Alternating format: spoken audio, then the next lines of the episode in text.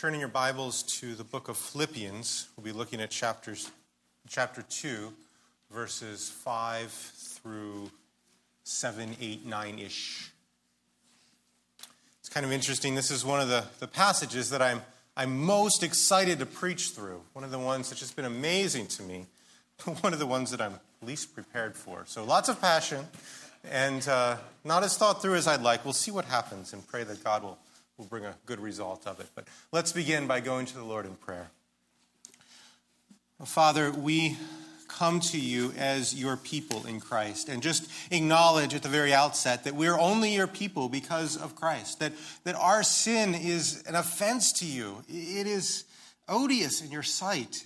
And, and we, you, as a good God, would be just and ought to uh, separate us from you for all of eternity for what we've done.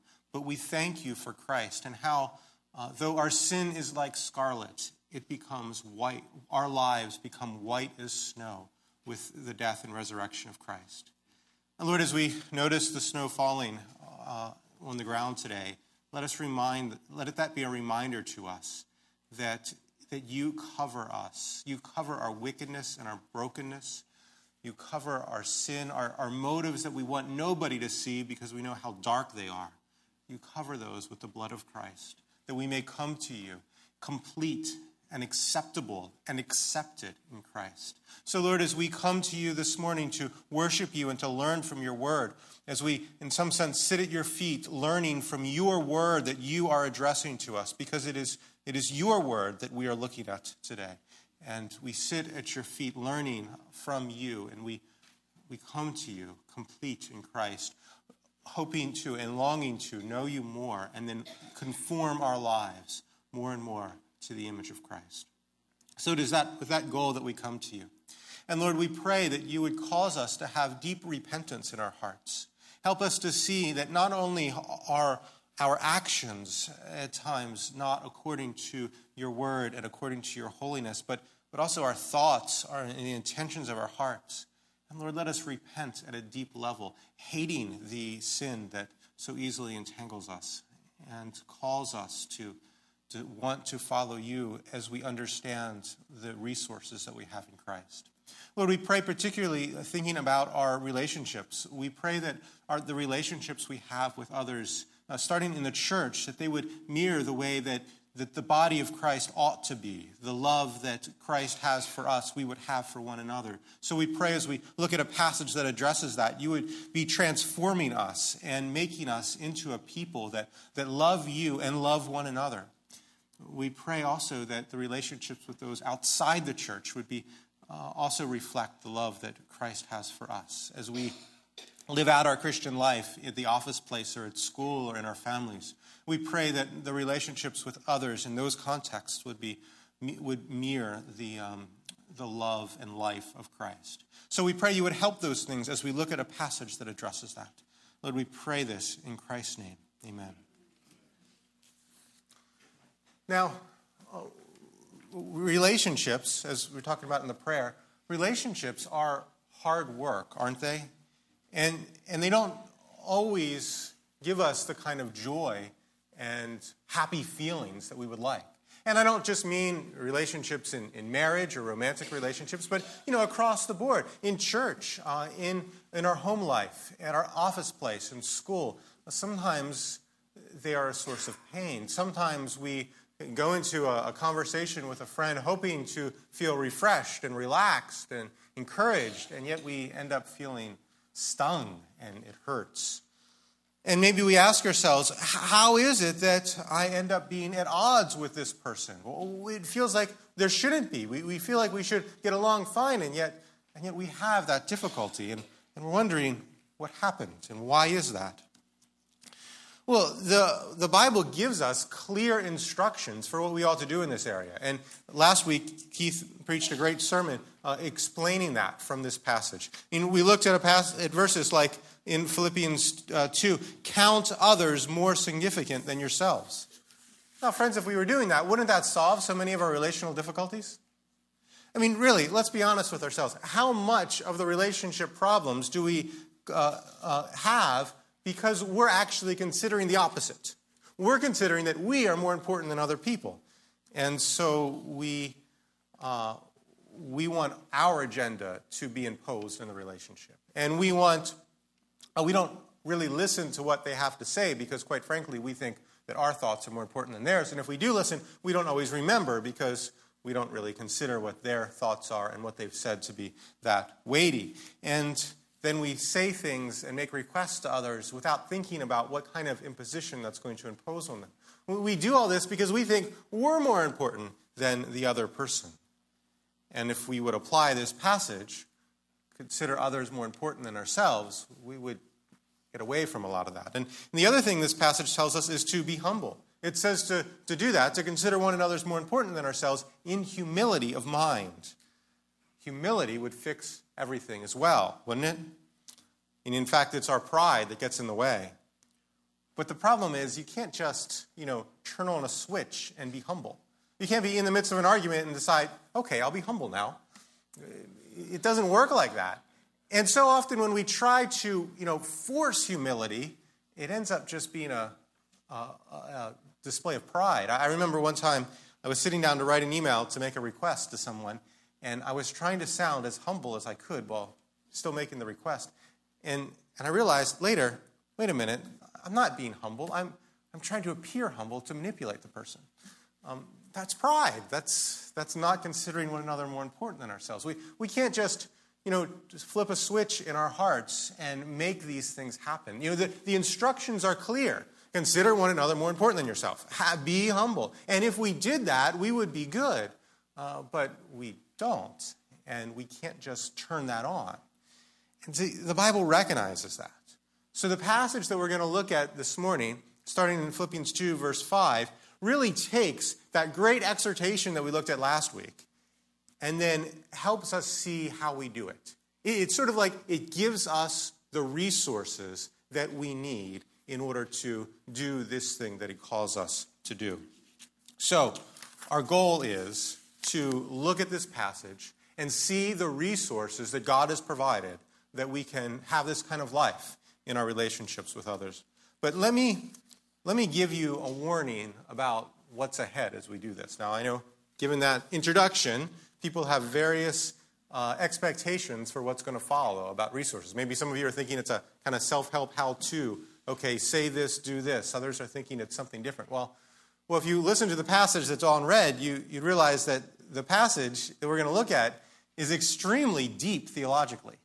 I mean, we're talking about the incarnation of Christ. We're talking about how God becomes man while still being God, and he has two distinct natures in one person. I mean, we're, we're dealing with deep waters here. You know, like our, we go to a lake sometimes, and our we tell our kids we like them to stay by the shore so it's nice and shallow and they can play, but inevitably they want to go out a little bit deeper. And then it's a good thing because that'll help them and we take them out deeper. Well, in this passage, Paul here is taking us into deep waters. And we're going to get into some complex theology. And I feel like it, it's my goal, my job as, as the preacher, to, to really just preach whatever comes. So we're going to look at this more complicated theology. We're going to let Paul lead us out into these deep waters. But what you need to remember is that Paul's point in going into these deep waters is not just to fill our heads with knowledge. It's not so that we can get the right answers on a theology test if that was asked. It's so that we can encounter Christ and then have the kind of life, particularly in our relationships with one another, that flows out of that encounter with Christ, that flows out of that life of Christ. So we're going to go into these deep waters for, for a reason to get more of Christ, that he might be reflected in our relationship with others. And you know, maybe you're here and you're you are struggling relationally with people. Maybe that's going to be the way that God is going to lead you to understand more about Christ. I think in my, my own life, and some of the, the encounters that I had where I understood Jesus better and I understood the salvation in him better were motivated because I was struggling with my own sin issues and I knew that I needed more resources to, to fight this. And what I did is just kept trying to understand what it meant to be in Christ more. And through that, so I could have more resources in Him. And through that, I was led into a greater understanding of Christ. So perhaps God has put you in a relational difficulty. so that these resources will be precious to you. And not only will you then maybe have a little bit more relational uh, peace, a little bit better time in your relationships with others, that may or may not happen, but the even deeper goal is that you will know Christ better. You will know him more. So, with that in mind, let's swim out into these deep waters and let us see how the resources in Christ need to be lived out in our lives. Look with me at verse 5 here, Philippians chapter 2. This is the, the main thing that we're going to spend most of our time in. We'll be in these verses through Christmas because there's so much in here. Verse 5 Have this mind among yourselves, which is yours in Christ Jesus. I want us to think about that. Let me read it again and just think about what it says there. And I understand some versions have different things. If you, if you have another version, it might say something, but this is the ESV, the English Standard Version, and that's the one we're going to go with. Have this mind among yourselves, which is yours in Christ Jesus. Now, this mind is really pointing back to what we looked at last week. It is that, as Keith said, mindset where we are in humility considering one another more important than ourselves. We are having the same love. Um, this is a mindset that emulates Christ. Christ, as we will see, did not seek his own advantage, but he emptied himself. He, he did what is best for others. Have that mind, have that kind of mindset. Have the kind of mindset where you are considering others more important than yourselves. Paul really clearly illustrated this mindset in chapter 1 when he was in jail, remember. He, he's writing this from prison, and he has a, a death sentence hanging over his head. He doesn't know if he's going to live or die. And people are trying to hurt him in his ministry, they're trying to offend him and shame him. And yet, Paul is, is happy because the gospel's going out. Uh, that really epitomizes this mindset of not just thinking about yourself, but thinking about what is good for others. Paul is thrilled that the gospel is going out, even though it, it is his own expense. That's the kind of mind that we're told to have. Have this mind. But, but we still haven't realized how we get it. Have this mind, and then notice what Paul says afterward, which is uh, yours in Christ Jesus. Have this mind, the mind we need to have, it is yours in Christ Jesus. Let's, let's think about what Paul's saying there. If we just kind of look at that sentence grammatically, he is, he is asking us to have something that is already ours. How does that work? I mean, suppose we, I walk out with you in the parking lot and I point to your car and say, hey, have this car that you purchased.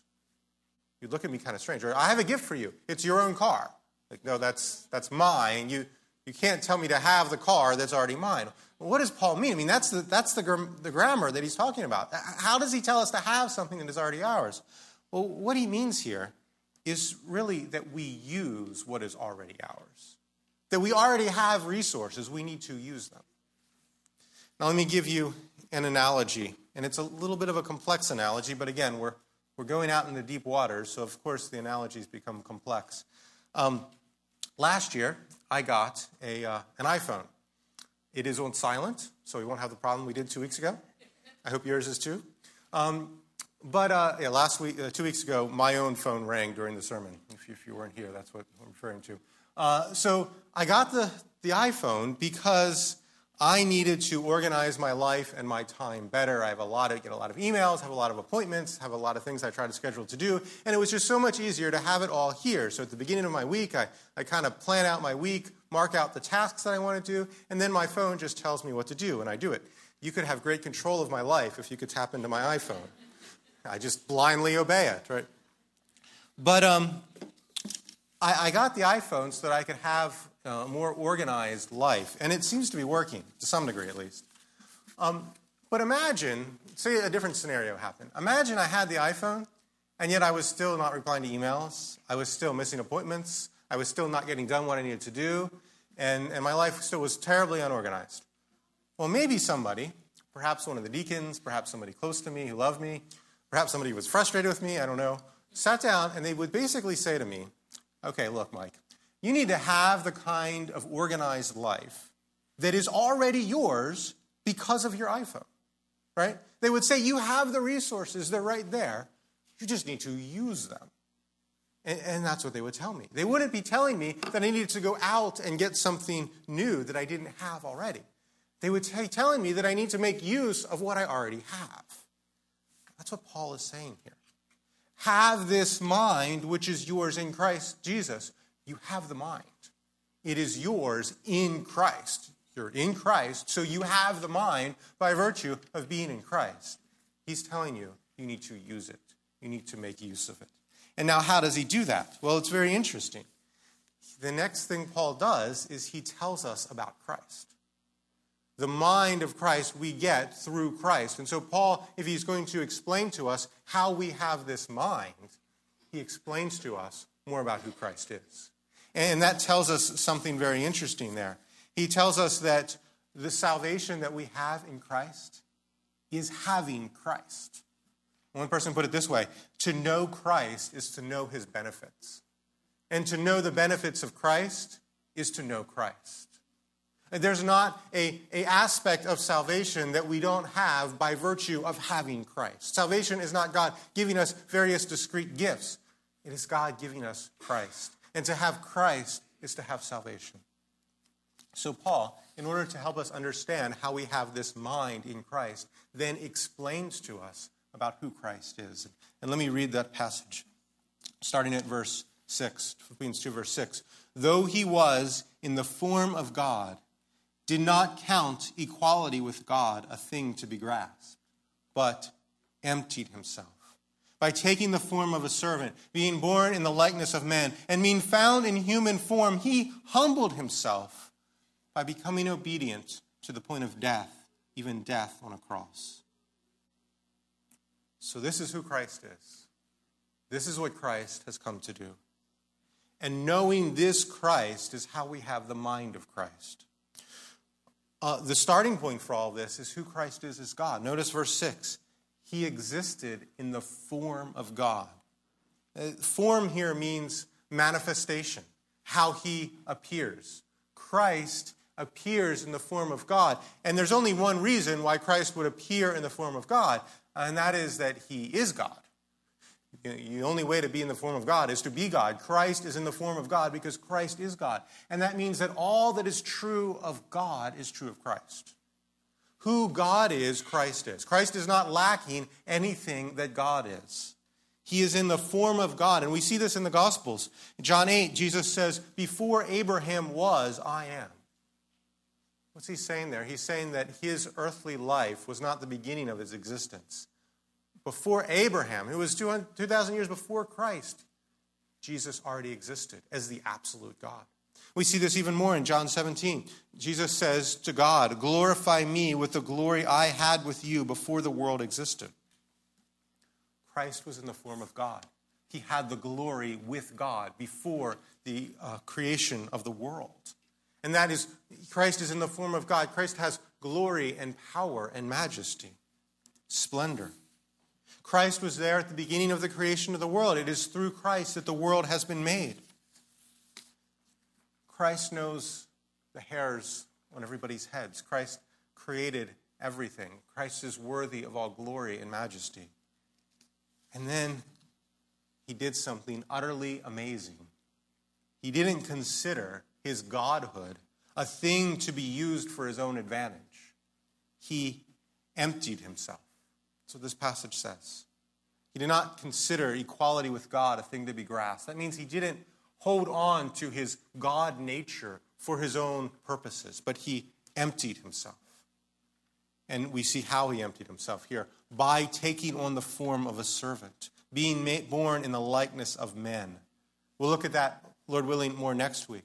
But what that's saying is the way he emptied himself was not by really getting rid of anything of his nature. He's still fully God, but he adds humanity to his divinity. It is not God turning into man, it is rather God taking on humanity, that he would live his life. He, he's God, but he will live his life in human form. He will live his life with the manifestation as a human, with all the humanness of it. And he is God. So he took on human form, but not only that, verse 8, and being found in human form, he humbled himself by becoming obedient to the point of death, even death on a cross. People have described this quite fittingly as Christ's descent into hell.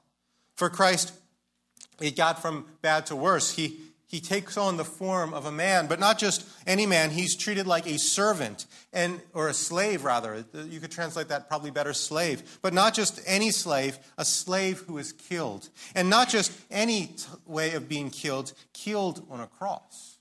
The most humbling, cruel, disgraceful forms of, of death devised. The Old Testament said that cursed is the one who hangs on a tree. This, this God man is cursed.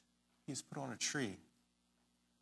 And now, what, is, what this text really emphasizes here, and what is utterly amazing too, is that he did this all voluntarily.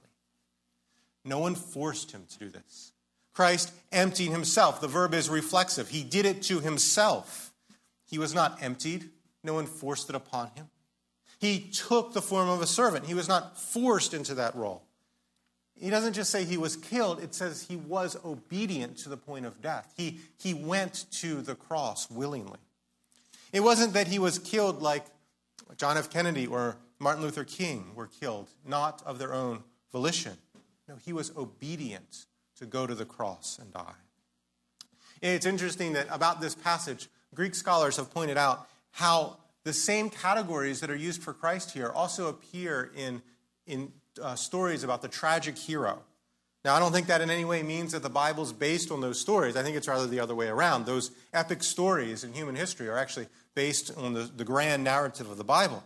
But see, a tragic hero is somebody who enjoys a good position and then for some reason uh, falls from that position and then has to climb back up. So think of Homer's Odyssey or or many of these other stories about this hero that, that goes, that falls, and then goes back up. Uh, Christ here is presented in similar terms. He's God, he goes to the form of a servant, dies, and then is exalted at the end. But see, there's one very important distinction between Christ and the tragic hero stories. Christ did this all voluntarily. He, he took it upon himself. It's also true that he didn't gain anything by taking on the form of a servant. You see, he's God. And by definition, he has no lack in anything, right? He's not saying, hey, I'm going to take the form of my, a servant and it's going to be a move that's going to help me advance in the ranks of the Trinity. Of course not. He has everything. He has nothing to gain by doing this. And yet, he emptied himself by adding humanity He's coming down in human form. Friends, as we approach Christmas time, we're going to see illustrations of the incarnation all over the place. I mean, we're, we're decorated for Christmas. Thank you to those who did that, by the way. And looks, looks great. It reminds us of the Christmas season. We'll see, we'll see lights, we'll see nativity scenes all over the place. And, and because it's such a part of our culture, it's tempting to not appreciate the magnitude of what happened there. God became man. God, who exists in perfect glory, took on human form. Without ceasing to be God, he clothed himself in human form. The baby that's lying in the manger is God. Yet he chose to veil that glory that he has in human flesh. And he did it for us, for our salvation. Now, it's a good point for me to just locate this passage, this God becoming man, in, in the grand story of how Paul is locating it here. I think when Paul writes this in Philippians, he has in his mind something that happened many years before this. And that is in the garden with Adam and Eve. And think about what happened there. Many of you know it, but if you don't, here's what happened God created uh, the, the world and he made two people, Adam and Eve, and put them in the perfect garden. They were perfect. They hadn't done anything wrong. And he told them that they could eat from any of the trees in the garden, but from one tree they couldn't eat the tree of the knowledge of good and evil. God said, if you eat it, you will die. And then, as many of you know, Satan slithered into that garden, and he told them that they wouldn't die, but they would be, remember what he said? Like God, right? Satan tempted them by, by having them aspire to be like God. And, and not a, a godliness that you and I would want to have to reflect God's holiness. No, this is a kind of like God where, where you rival him for his position. I want to be God. That's the kind of like God he has. So that's what the temptation was, and that's what Adam and Eve did, and they fell and they corrupted the whole human race. Now, what does Christ do? Christ is God. He has that God likeness already in him. He has that external, that manifestation of glory. But what does he do? Unlike Adam, he doesn't consider that something to be used for his own advantage, but he empties himself. He's willing to give that up. Adam disobeyed God in order to get that for himself. Uh, futilely. He, he didn't really get them for himself. That's what he tried to do. Christ, though he is God, empties himself, takes on the form of a servant. Now, now Satan knows how he was able to create the fall of the whole human race by making Adam and Eve sin, and, or by leading them to sin and make them sin. He, he tempted them to sin. And he tries the same thing again on Christ. He leads Christ, or Christ is led into the wilderness, and Satan tempts him. And the temptation is for Christ to use his godhood, to use his God qualities to his own advantage. That's, that's what the temptation is. If you are the Son of God, turn this bread into stone. What's he saying there? He's saying use your God qualities to do something. He says, if you're the Son of God, throw yourself down and have the angels come and rescue you. What's he saying there? He's saying, look, show yourself off. You've, glory is veiled. No one sees who you are. Make them know. Show them who you are. Be God. Show that, show that godness. He wasn't interested in showing off his glory for his own sake. He had come to serve. He had come to, to serve others, to, to consider others more important than himself. And so the text says that Satan left him for a more opportune time. I think that was on the cross when Christ hears from the crowd, If you are the Son of God, come down from there. Again, a temptation, probably from Satan. Use your God qualities to show off who you are. And he could have, right? He could have come down from the cross. And the decision would be do I, do I kill these people by fire or do I open up the, wor- the ground and swallow them? I mean, he, he, could have, he could have done that because he's God, and yet he didn't. Because he did not come to earth to show off his glory for his own advantage. He came to earth to love and serve others. So here is God, who possesses all glory and power, the one from whom, for him, and all and to whom all things exist. And yet he does not use his status as God to seek his own advantage. Instead, he uses it for the advantage of others. He uses it to pour his life out as a sacrifice for others. Now, how does that help us understand what it means to be in Christ and to have the mind of Christ? Remember, that's the application point. We want the mind of Christ, the mind of Christ's humility, the mind of Christ's deference to others. That's what we, and we, we have that mind in Christ. Well, how does this help us? Well, a couple things. First, understand that this is the Christ that you are in. You are in Christ, the Bible says. And there's a, there's a connection. If, if you're a Christian, if you have placed your trust in Christ, you believe that his death is what forgives your sins, that's how you come to God. You're a Christian, the Bible says. And then, and then you are in Christ. And you can't see it we can't see it with our eyes, but if we were to see things from God's perspective, what we would see is that between Christians and Christ, and then between Christians and other Christians, one another, there is a, there is a mystical connection. We are connected. There's a vital connection. Life flows from Christ to his people. We are in Christ. And even though we can't see it with our eyes, it is very real. We are in Christ, and this is the Christ we are in. We are in the Christ who emptied himself, who took on human form, who, who did not use his godhood as a way to gain advantage for himself. That is the Christ in whom we exist.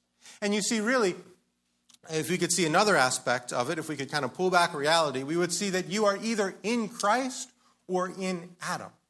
That's the only option the Bible gives. All those who are not in Christ are in Adam. And those in Adam have the mindset of Adam, have the mind of Adam, the kind of mind that wants to rival God for his own position, the kind of mind that wants to use anything he or she can to gain advantage for him or herself and usurp God from his position. But if you are in Christ, then you have the mind of Christ. And the mind of Christ wants to serve others, wants to give himself for others. If you are in Christ, that is the kind of mind that you have. You see, it's somewhat obvious from this passage that Christ was our example, and we should understand that. We, we see what Christ did, and we see that that is the example that we ought to follow. We ought to, to be like Christ and not considering ourselves as most important, but, but do things for the sake of others. Christ is our example here, and that is part of what he helps us, how he helps us. But you see, he's not merely our example. We can have many examples from history of this. I mean, think of um, in the news today, uh, Nelson Mandela, who was in many ways a great example of somebody who was not uh, trying to just do things for his own advantage, but, but really helped a lot of other people. And there's, there's a lot to celebrate about that. But, and then we'll, in a few, uh, in a month or so, observe Martin Luther King Day. And he's another person in history who, who really used his position to help other people. And I'm sure that at a personal level, there are many people you could point to in your life who've, who've not done stuff just to serve themselves, but to help you. Uh, moms are often great examples of that. Many people look to their mother. Not everybody, but some people look to their mother as someone who was not seeking what is good from them, but pouring themselves out for others. We have lots of examples of that in this world. But see, an example alone is not going to change our nature. And see, that's why Christ needed to be more than just a good example. It's not just that we see what he did and then we can follow it, because in our hearts we don't have the resources to follow him in and of ourselves. It's that he changes our nature, that he puts us in him. And in him we have those resources and that ability. You know, it's important here to understand that when Christ lived his life and and made these hard choices to humble himself. He did it with a human mind. I think one of our temptations in this evangelical culture is to think of Christ as more of just, yeah, he might have looked human, but he's got all the powers of God. Well, in one sense, that's true. But see, the whole point of this passage is that he lived out his life as a human. So, yes, he's God, and he is very conscious of the fact that he's God. He knows that he is God, but yet he knows that in a human mind. And he has human like thoughts. I don't mean sinful thoughts at all in that, but I mean the thoughts that a human would have. We, he thinks in a similar way with a brain like us, is human feelings, human emotions. He is God living out his life as a human, although without sin, perfectly. And that is why when we have the mind of Christ, we have a mind that we can actually use to follow him because he's given, he's lived out the kind of life that we need to live through a human mind. And to have the mind of Christ then is to be able to live out that life as well. So, that is who Christ is. And that is what it means to be connected to him. Now, what do we do? Let me give you three things. First, depend upon him. Depend upon him. And you see, we need to realize that passages like this tell us that the Christian life is not just that we think the right thoughts or that we can answer what is right to do in a particular ethical situation. That's not having the mind of Christ. The mind of Christ is being united to a person and then living out that life with the help and aid and, and life of that person. We have the Holy Spirit who was with Christ to help Christ in living out his human life, to also be with us and calls us to follow him. So, friends, think about this. When you're put in a tempting situation, or when you're put in a situation where you feel the desire to be selfish, you know, you know what that is for you. When maybe somebody makes a request to you and, and it rubs you the wrong way, what do you do? Are you do you fall back on the resources within your own mind? Do you try to just think about what to do? That's my temptation, is to sort of analyze it to death. And, and that doesn't usually produce great results. Or do you run to Christ and say, Lord, I need your mind. I need to think the way you do. I need your thoughts to flow into me that I might honor you in the way that I am supposed to. One of the things that this passage teaches us is that apart from Christ, we have no hope. It's, it's helpful, I think, to just admit and acknowledge and pray to God unless Christ helps me in this situation, I will sin and sin and sin all day. I need Christ to help me to do what I need to do. I need Him to work and live through me. And just that dependence upon Christ, it means that you know, when we do do what we ought to do, it doesn't point to our own glory, our own power. It points to the reality and sufficiency of Christ.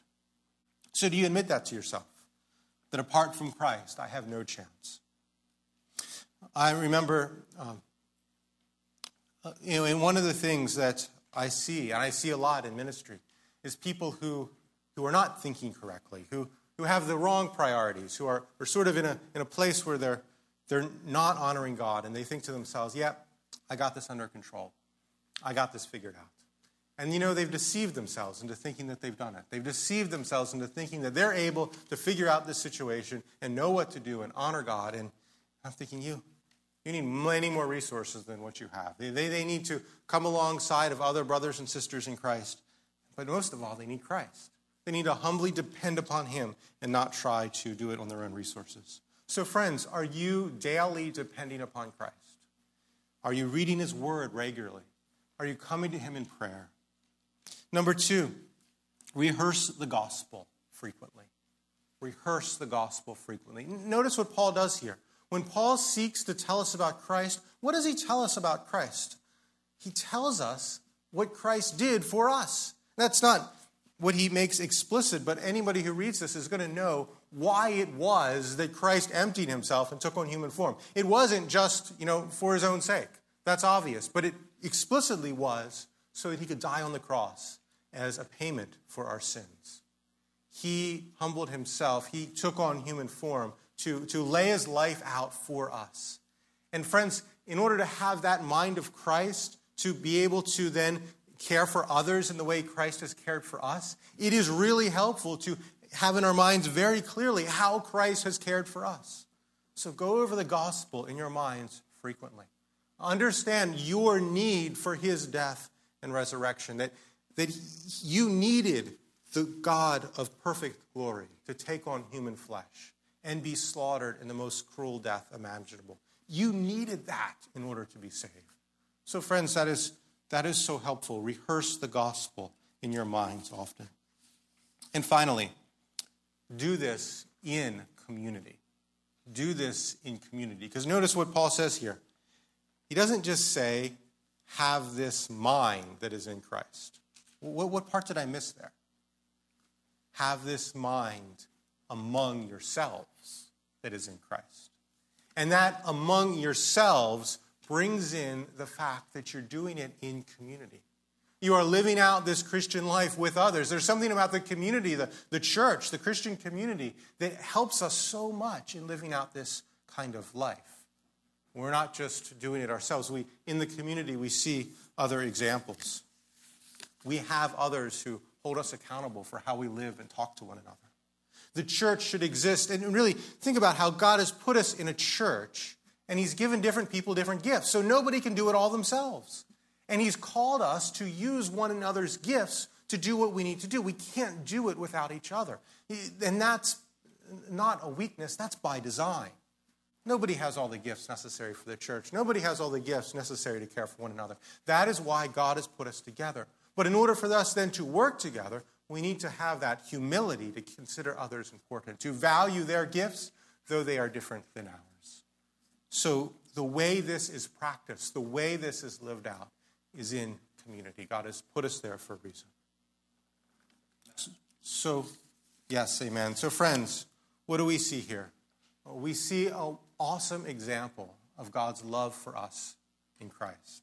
That the Son would take on human form, live a life of of humiliation and then die a cruel and painful death. And that is not, that is a few things. It is an example for us to follow, but then he also gives us his life that we're able to do that. And he does it for us, that we can understand his forgiveness and his love and then show that to one another.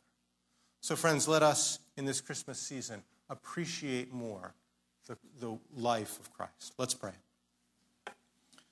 Well, Father, we come to you and we just thank you for giving us Christ. We thank you for his humiliation, for him taking on human form. And we thank you how he did that, not, not simply to forgive us our sins and change something about how you see us, but then actually to change our nature, to make us like you, to give us a new mind. Oh Lord, we pray that through him we would genuinely love one another. We would consider others more important than ourselves. Father, work in us real humility that through our life together, your life would be seen. Lord, we pray this in Christ's name. Amen.